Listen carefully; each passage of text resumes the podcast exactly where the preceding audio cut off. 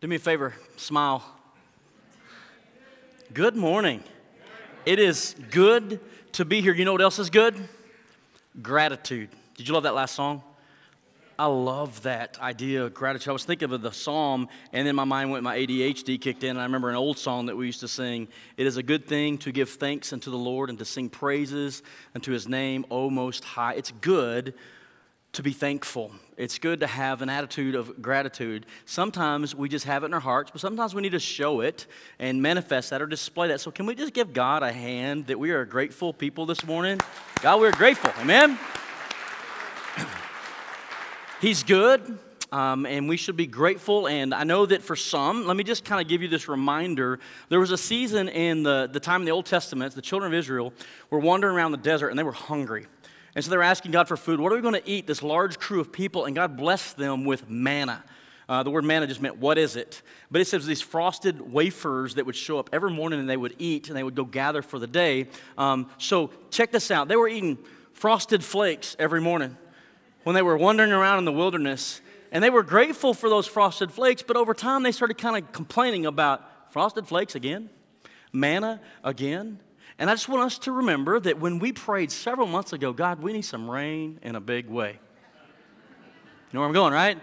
The, the ground is crusty. I mean, this is pathetic. The Playa lakes are empty. The lakes are down. We need some rain. Now, fortunately for me, I live on a hill and I'm like, bring it, right? I love the view. I see a, a, creek that I've never seen before on the horizon, but I know that for some people, they're bailing water this morning. Um, I had heard reports of some people that were had waist high water in their house, and I hate that. That is a terrible thing. But please let us be grateful for the rain that we ask Him for because He does exceeding and abundantly more than we think or ask. Amen? So it's good to be grateful. So, what I want to do this morning is I want to jump right into the text, Galatians chapter 5. Um, and I want you to join with me as we read. Um, I, the, the, the screen says verse 16, but I want to back up to verse 13 and finish out the rest of the chapter 5. So, Galatians chapter 5, verse 13, read with me. For you have been called to live in freedom, my brothers and sisters. But don't use your freedom to satisfy your sinful nature. Instead, use your freedom to serve one another in love. For the whole law can be summed up in this one command love your neighbor as yourself. But if you're always biting and devouring one another, watch out, beware of destroying one another. So I say, let the Holy Spirit guide your lives. Then you won't be doing what your sinful nature craves. The sinful nature wants to do evil, which is just the opposite of what the Spirit wants. And the Spirit gives us desires that are the opposite of what the sinful nature desires. These two forces are constantly fighting each other. So you're not free to carry out your good intentions. But when you are directed by the Spirit, you're not under obligation to the law of Moses. When you follow the desires of your sinful nature, the results are obvious or they're very clear. Sexual immorality, impurity, lustful pleasures, idolatry, sorcery, hostility, quarreling, jealousy, outbursts of anger, selfish ambition, dissension, division, envy, drunkenness, wild parties, and other sins like these. Let me tell you again, as I have before, that anyone living that sort of life will not inherit the kingdom of God.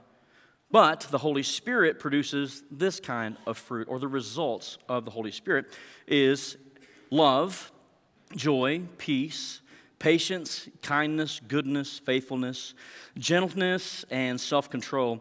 Uh, there is no law against these things. Those who belong to Christ Jesus have nailed the passions and desires of their sinful nature to his cross and crucified them there. Since we are living by the Spirit, let us keep in step with the Spirit or follow the Spirit's leading in every part of our lives. Let us not become conceited or provoke one another or be jealous of one another. Let's pray. Father, we thank you for your word. We thank you for the ministry of the Holy Spirit in our lives. And just like that rain that quenched a dry and parched land, Holy Spirit, we ask that you would quench, Lord, the soil of our hearts. The reality is sometimes we can be hard hearted. Sometimes we can be parched and thirsty, needing your word, needing the nourishment that comes from that water of your word. And you said that you're living water. I pray that you would just soften our hearts like that soil that becomes pliable, where the seed is able to be sown easily. and that seed can take root and can produce fruit. And so, Lord, would you give us eyes to see? Would you give us ears to hear? And would you give us a heart to obey what you lead us to today? And we humbly ask it in Jesus' name. Amen. So, two weeks ago, or three weeks ago, I guess it is now, we started a series on the Holy Spirit called The Helper. That's what Jesus talked about in John. He says, When I leave, I'm going to send the helper to you, the Holy Spirit. And so um, in week one, we looked at the person of the Holy Spirit, the presence and the practice of the Holy Spirit in the life of the believer.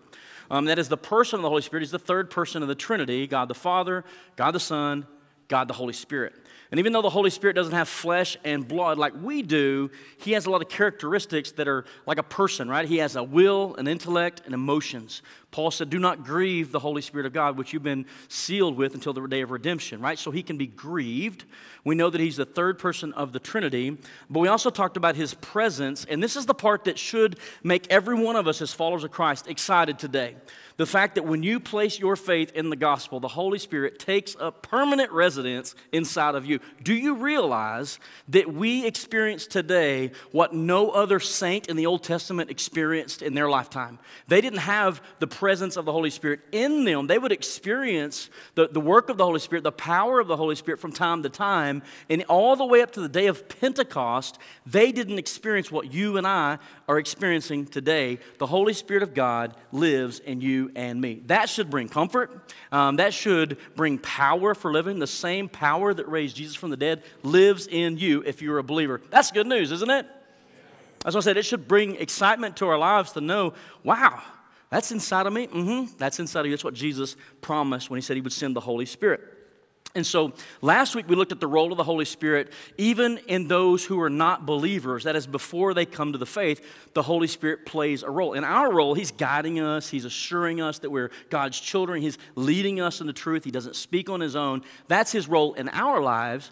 But last week we looked at his role in the life of unbelievers and how he brings people to the point of salvation. He leads them and brings them to this, this point of salvation. And he does this by convicting them of sin, their sin of unbelief. Uh, and then he convicts them of righteousness, that there is only one way to be made right with God, and that is through the gospel of Jesus Christ. And he also convicts them of a coming judgment. And so the work of the Holy Spirit in the background is just preparing people to receive salvation. The word says that no man can come to the Father unless he is drawn by the Holy Spirit. So the Holy Spirit has a very important role in all of us coming to gospel and placing our faith in the gospel. Amen? So what this means is that we can say the words, we can preach the gospel, we can show um, the hands and the feet to the world around us, but we can't transform a heart.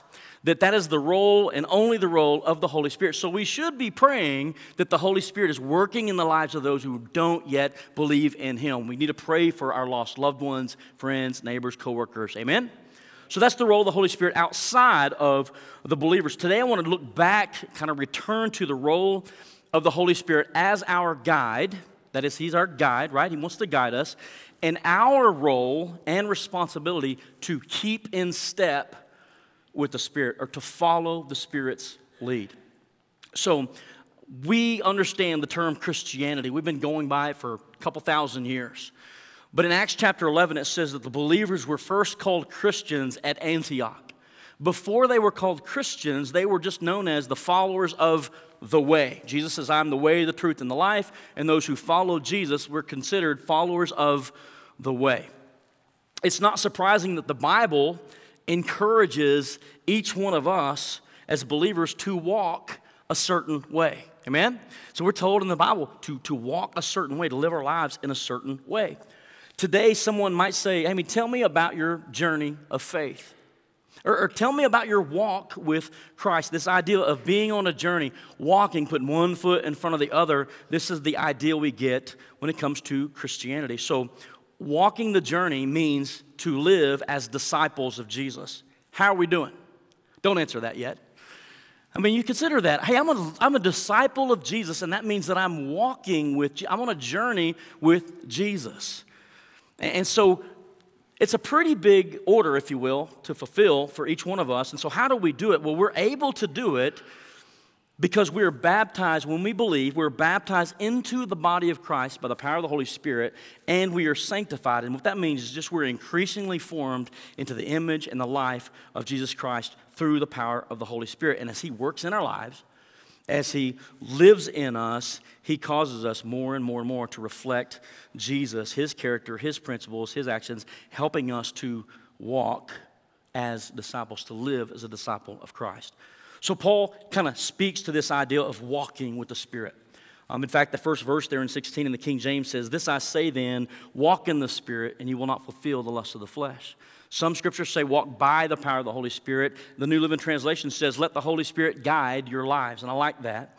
But the background of this letter, let me just kind of set you up of what Paul is doing. Paul wrote this letter to the churches in the area of Galatia. This is the first letter written to multiple churches, not just to one. And it's the first letter that Paul has kind of not softened his approach. In other words, he usually gives them these warm greetings and he has a little bit of talk at the beginning of the, the letter to the churches. He just cuts straight to the chase in Galatians and he begins, you can divide this up into three categories. The first two chapters, Paul is defending his apostolic authority. What do I mean by that? Paul saying, hey, listen, not one person told me what to do. I wasn't sent by human man or human authority. I was sent by Jesus himself. You remember when he got knocked off his donkey on the road to Damascus? He was confronted by the risen Lord. He says, I'm sent by Jesus. And the message that I'm sharing didn't come from any mere mortal man. Nobody told me what to say. Jesus, the one that I had this encounter with, he's the one that tells me what to say. And so this becomes a validation for the gospel that Paul is preaching, right? And so Paul is preaching the gospel that he received directly from the risen Lord, right? Go out and preach the good news. Well, this is being challenged. And so there are some people that crept up and then they started teaching heresies. And the heresy was that, yes, you believe um, by faith in the gospel of Jesus, but you know what? You still need to be circumcised to be right with God, to be saved. And so they were adding things to this good news that Paul is preaching. And so for the next two chapters, chapter three and four, he begins to defend this idea of justification by faith, by grace alone, right? And he begins to refute this justification by works. What they're saying is you got to do X, Y, and Z, Jesus plus this, this, and this in order to be justified. But what the true gospel says is that is Jesus and what he did plus nothing equals everything. And that's the good news, right? So, this is what he's teaching in chapters three and four. And then in chapters five and six, he begins to lay out this idea that liberty does not mean lawlessness. Uh, some have said that the letter to Galatians is the Christian's declaration of independence.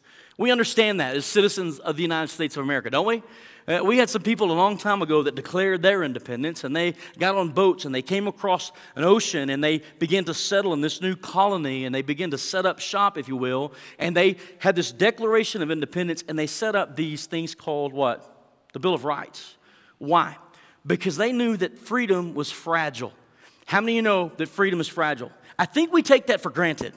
You know, there's places across the globe today that know tyranny, misery, and we're in the United States and we're free, at least for now. And I think that we take that for granted. And so these Bill of Rights are there to protect us as U.S. citizens. That's not what the sermon is about, but we understand that, right? And we realize that freedom is, is there, but it's very fragile, and we've got to do our part to protect that freedom. And so Paul begins to talk about the Christian liberty. He says, You've been set free from sin. You've been set free from the bondage and the penalty of sin. You're now liberated by the gospel. You're free. Now, make sure you stay that way.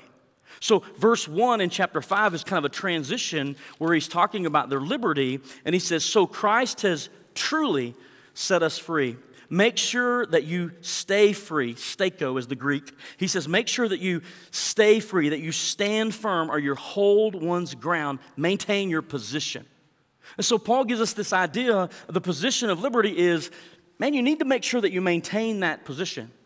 And the idea here in his context is don't fall back into legalism by going to the law of Moses. See, for them, he says, if you're going to obey the law of Moses in circumcision, you better be able to obey all the laws of Moses because if you're guilty of breaking one of them, you're guilty of breaking all of them, right?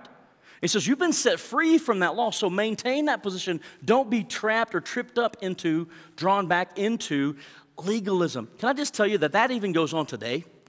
You have the gospel of Jesus, and there's always somebody that rises up with a new teaching, and it usually requires you to do something in addition to what the gospel says in order for you to be made right with God. I'm going to just go out and say that's heresy because that's what Paul said. He goes, That's not a gospel at all. right? And, so he teaches uh, the importance of this liberty and maintaining this position. And then he tells them in verse 13 of chapter 5 this is what it looks like to live in liberty. What is the practice of liberty? Well, it's love. He says, Don't use your freedom to satisfy your sinful nature. Instead, use your freedom to serve one another in love.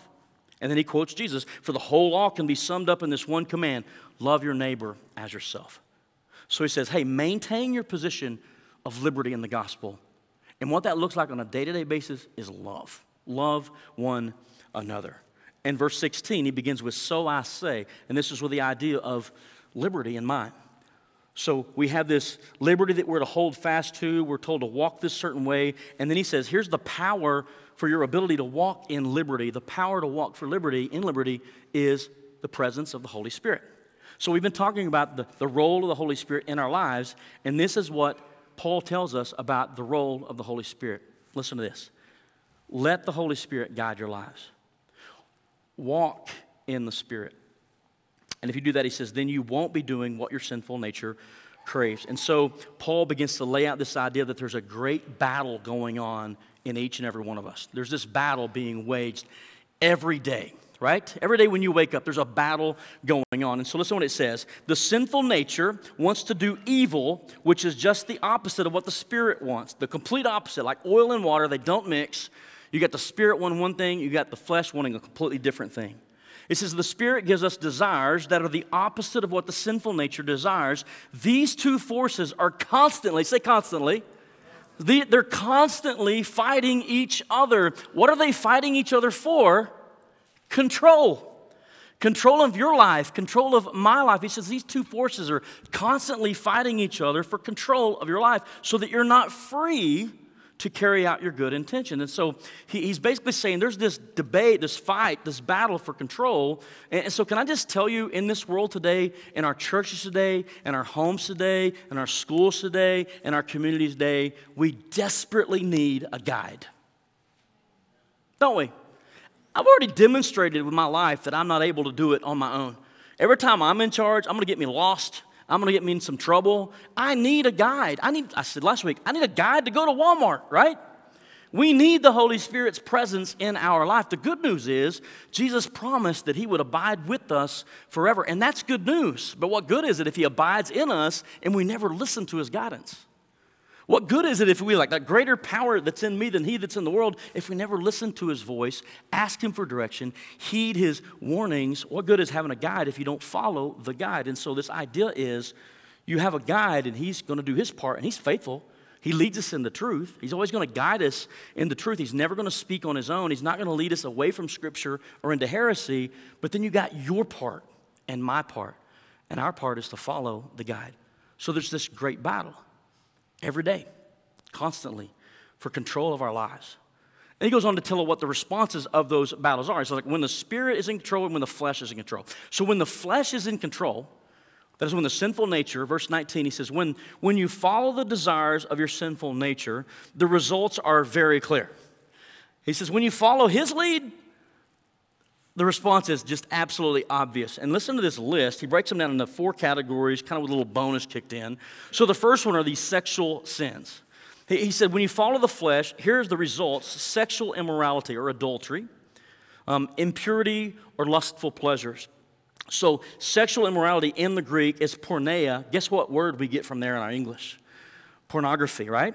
It's acts that are morally objectionable, um, and specifically in this area, in this context, it was prostitution. It was a big deal. He says that's sexual immorality. Impurity is moral uncleanness in thought, word, and deed. And debauchery um, or lustful pleasures is shameless display of these events. So not only are we engaging in these events, it's a shameless display. We're getting on top of the rooftops and going, I don't care, look at what I'm doing, right? When the flesh is in control, he said that's the results when it comes to sexual sins. And then he talks about these religious sins. He says these, these guys um, struggle with idolatry when the flesh is in control and sorcery or witchcraft. Now, idolatry, they had a bad thing with idols back in the day. They would just worship these false idols all the time. We don't struggle with that today, do we? We don't have a physical idol in our house that we bow to, but how many know that we give our lives and adoration to and energy to some idols from time to time? When the flesh is in control, that's what it does.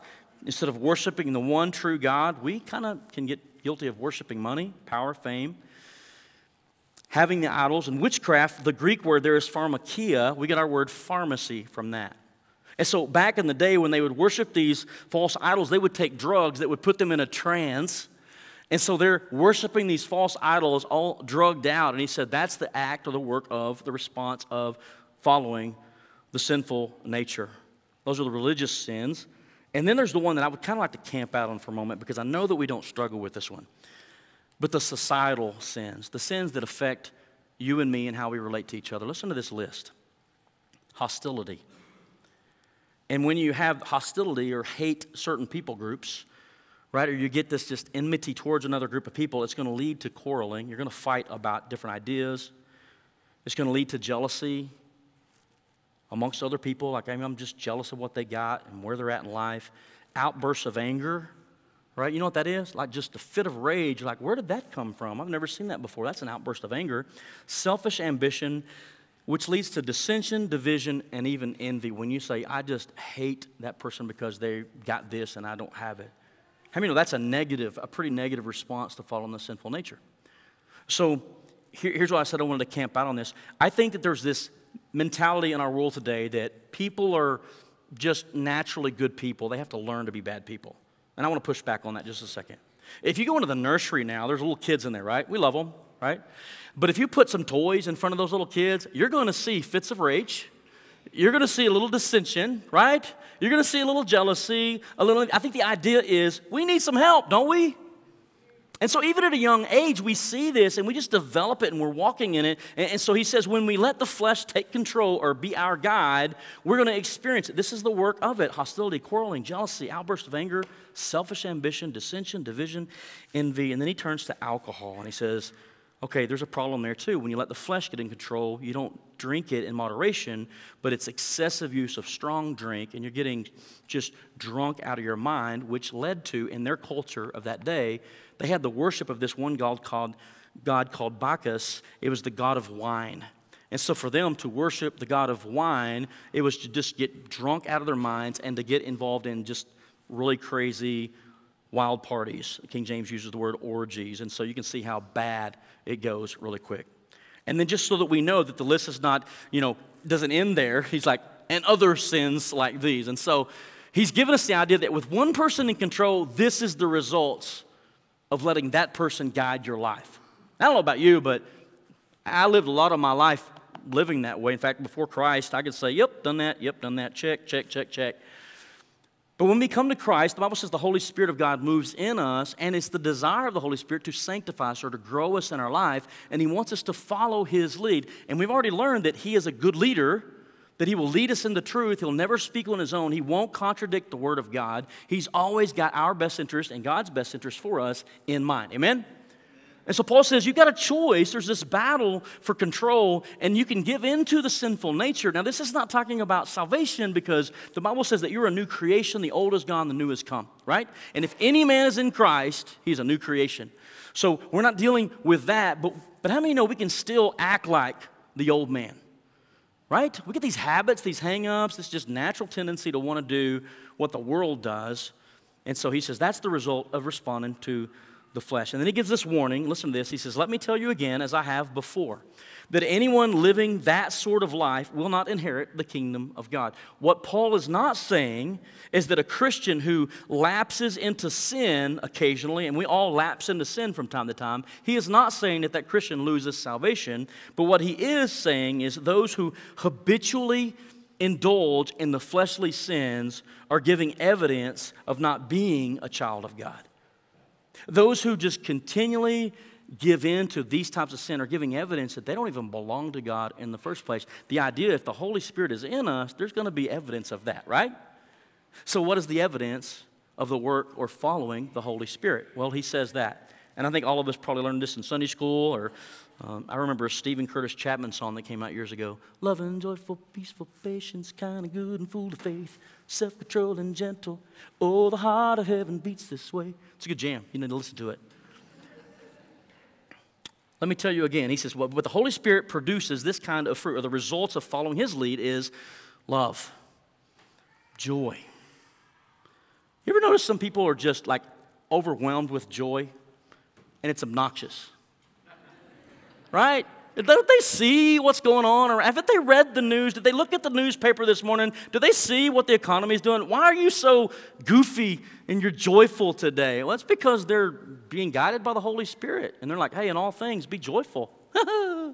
you're like, I want to smack you, is what I want to do. but it's, it's love, it's joy, it's peace, an absence of conflict, a sense of well being. Like, you know what? The waters, the rains, the floods, the winds, but God, I know you're in control, right? And I got peace, even when I can't see what's going on around me. That's what the, the, Spirit produces in our life. Patience. None of us struggle with that one, do we? We live in a culture where you get it now. I mean, you push a button. I want, like, how come it takes you five minutes to cook a cheeseburger? You want to die from salmonella? It takes a minute to cook a cheeseburger, right?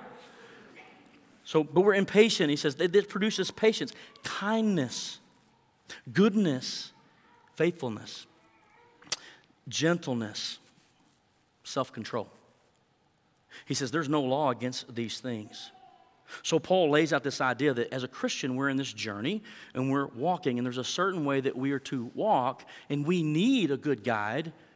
And the good news is, God has given us, if you've placed your faith in the gospel, He's given you the best guide ever the presence of the Holy Spirit who says that we're sealed with until the day of redemption. You know what that means? He's with you. When you wake up, He's with you. When you go to bed, He's with you. When you're in traffic, be careful, He's with you, right?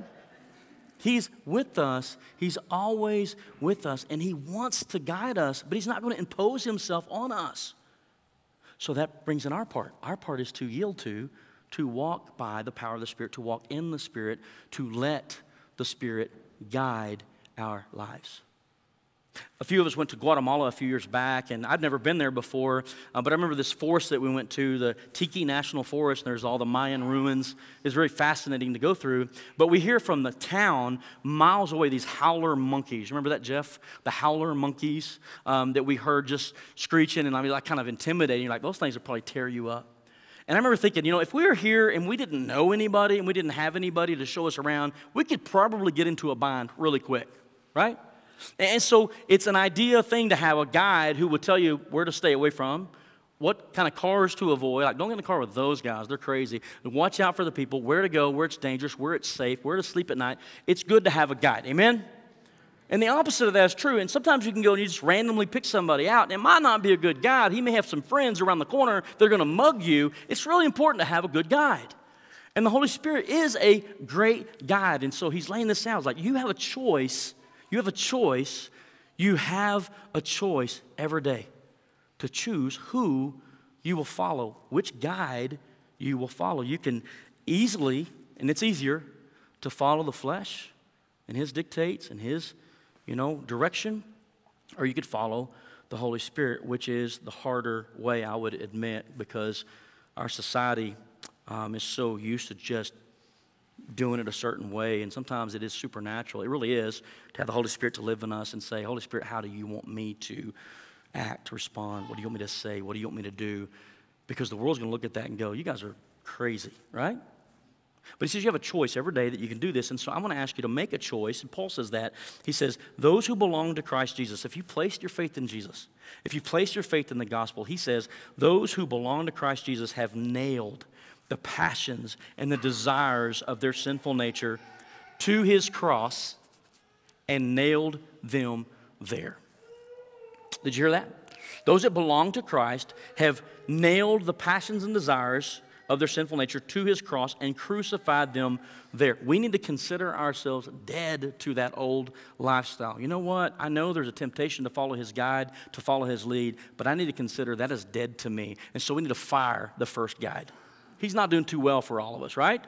You know what, guide one, flesh, you're dead to me. I'm done with you.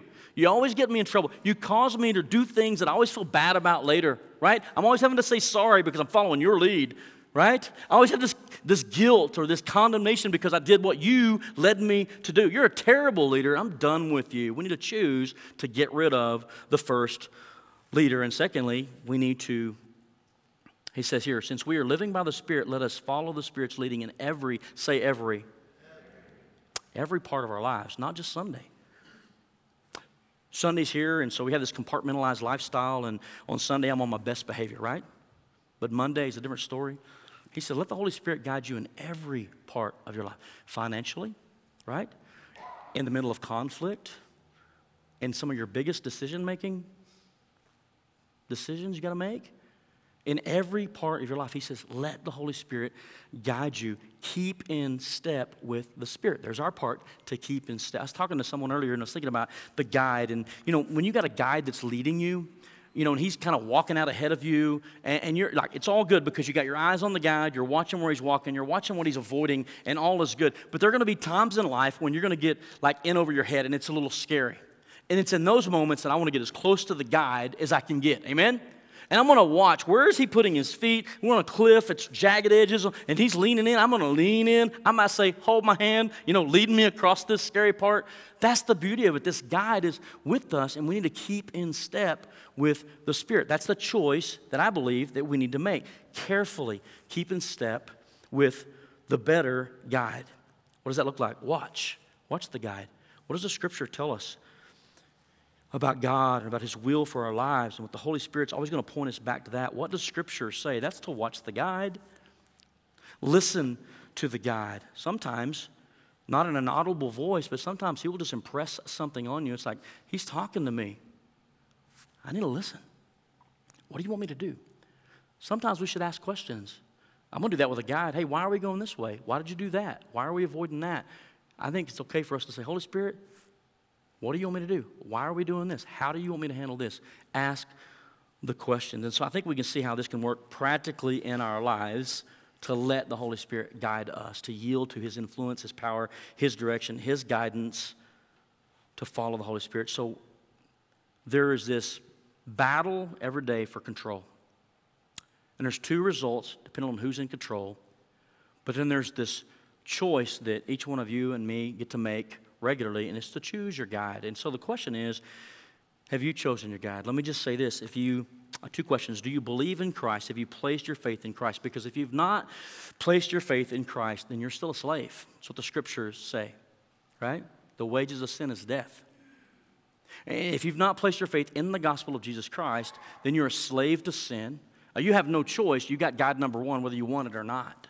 That's what you and I are before Christ. But the good news is, but the gift of God is eternal life through Christ Jesus our Lord, right?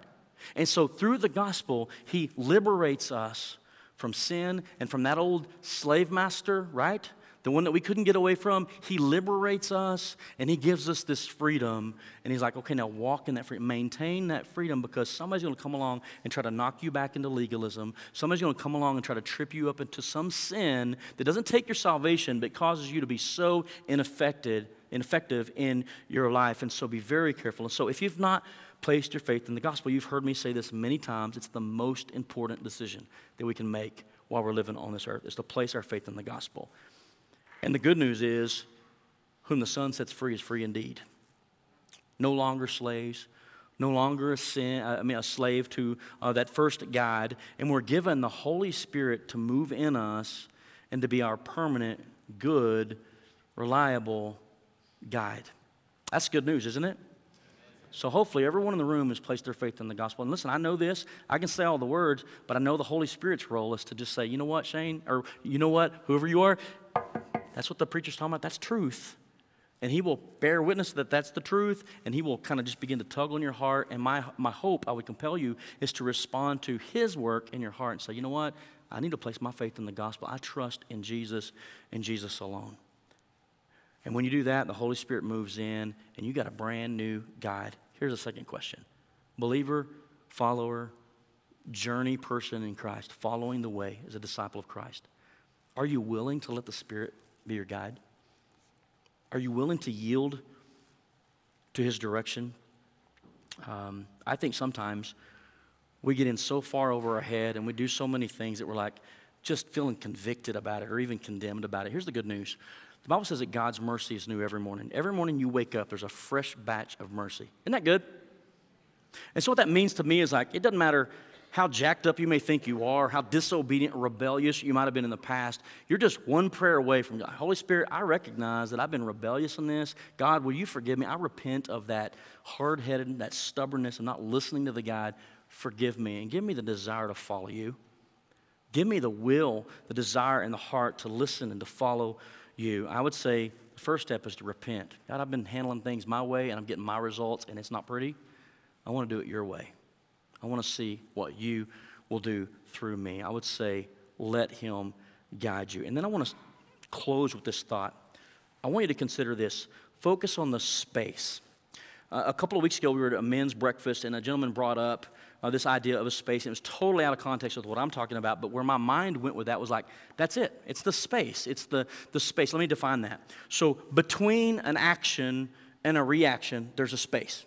And it may not be very big, when I was younger, um, people would cut me down or say something, and I'd go home and I'd think on it, and I would just come up with a clever comeback, a zinger, like three hours too late. All the time.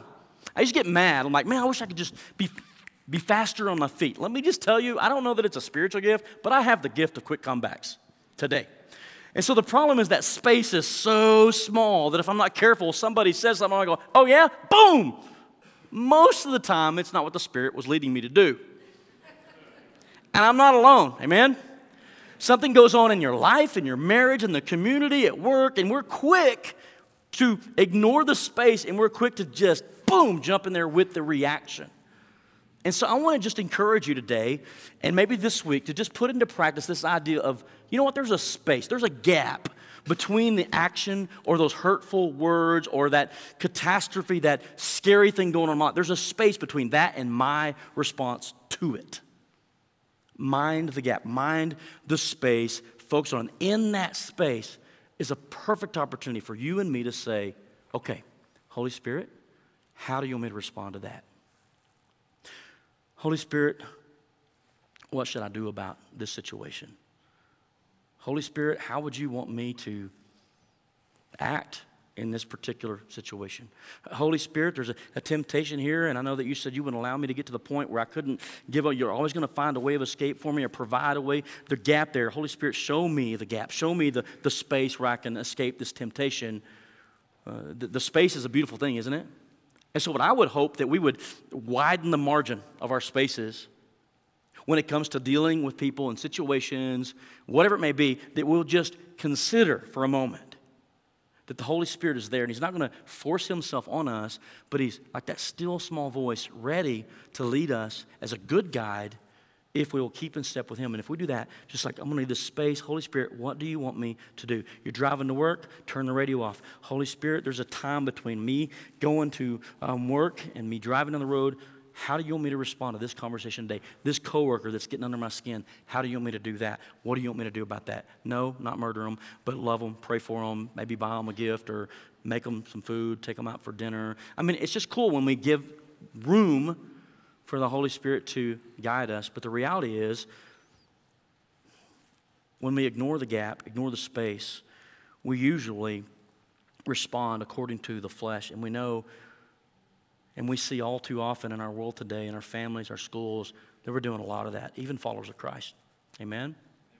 And so we need the Holy Spirit's guidance in our life. Eh, I'm thankful for His presence. I'm thankful for the assurance that I have that I belong to God because of the Holy Spirit in me. But man, I need Him every day. I need His guidance. We all do. And the good news is He's always going to lead us in a way that honors God. He's always going to grow us to look more and more like Jesus. So, what would our world look like if we truly grabbed a hold of this truth? What, what would it look like if we just pushed the pause button for a second in the middle of that conflict, husband and wife? Push the pause button. Holy Spirit, how do you want me to handle this? What do you want me to say in response? I know what I was planning on saying, but it's probably not the right thing. Holy Spirit, what do you want me to say? At work, something happens and it's just infuriating to you, or in a community, and you're like, I need to do something, I need to say something.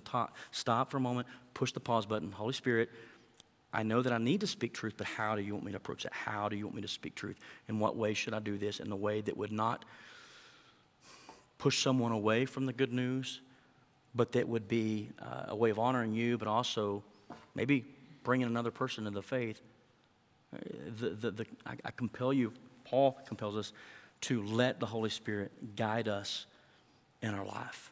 He's ready, He's willing. Will we let Him? Father, I thank you for your word today, and I thank you for the challenge, uh, Lord, to, um, to do our part. Lord, I thank you that when it comes to salvation, it wasn't about our part, it was all on what your son Jesus did. And we know that we're not going to add anything to that, but we believe in Jesus and Jesus alone. Jesus plus nothing is everything. And we're made right with you because of his work. We just simply respond to that gift that you offer humanity. And so, God, I thank you for that free gift of salvation that you offer to us. But Lord, in this walk of sanctification, I thank you for the presence, the role, and the power of the Holy Spirit in our lives. And Lord, I think that we could all admit, confess, be honest, that we don't always allow Him to jump in the driver's seat. We don't always allow Him to guide us in our conversations and our actions and our responses. And so, would you forgive us, Lord, for the times where we just take control? Would you forgive us for the times that we are in the driver's seat and we do things our way according to the flesh and we get the results and do the damage that only the flesh can do? Um, Holy Spirit, I pray that you would just give us uh, a sensitive spirit, easy ears to hear what you might want to say, pliable hearts to receive this truth and to just walk it out today at home, in, in, in our schools, in our families, and just abroad, Lord, that we would be sensitive to your guidance and that we would, like that guide, we would just watch where you're at and follow you and keep in step with you, allowing you to lead us. And Lord, in the moments when we're really scary and, and, and we don't know what we're going to do, and that we would just lean even closer to the God, knowing that you'll lead us safely to where our Father wants us to be. And so, God, I pray that you would just grow us a little bit more in our walk today. Lord, maybe for some, eh, the next step is just repentance and maybe even correcting something that's been done in the flesh. Hey, I'm sorry I didn't respond to this the right way. Will you forgive me? And Lord, that we would just be mindful of your presence and your leading in our lives. Father, thank you for the hope that we have. Thank you for the grace. Thank you for your mercy. Thank you for the Holy Spirit. Help us to keep in step with him. We ask it in Jesus' name. Amen.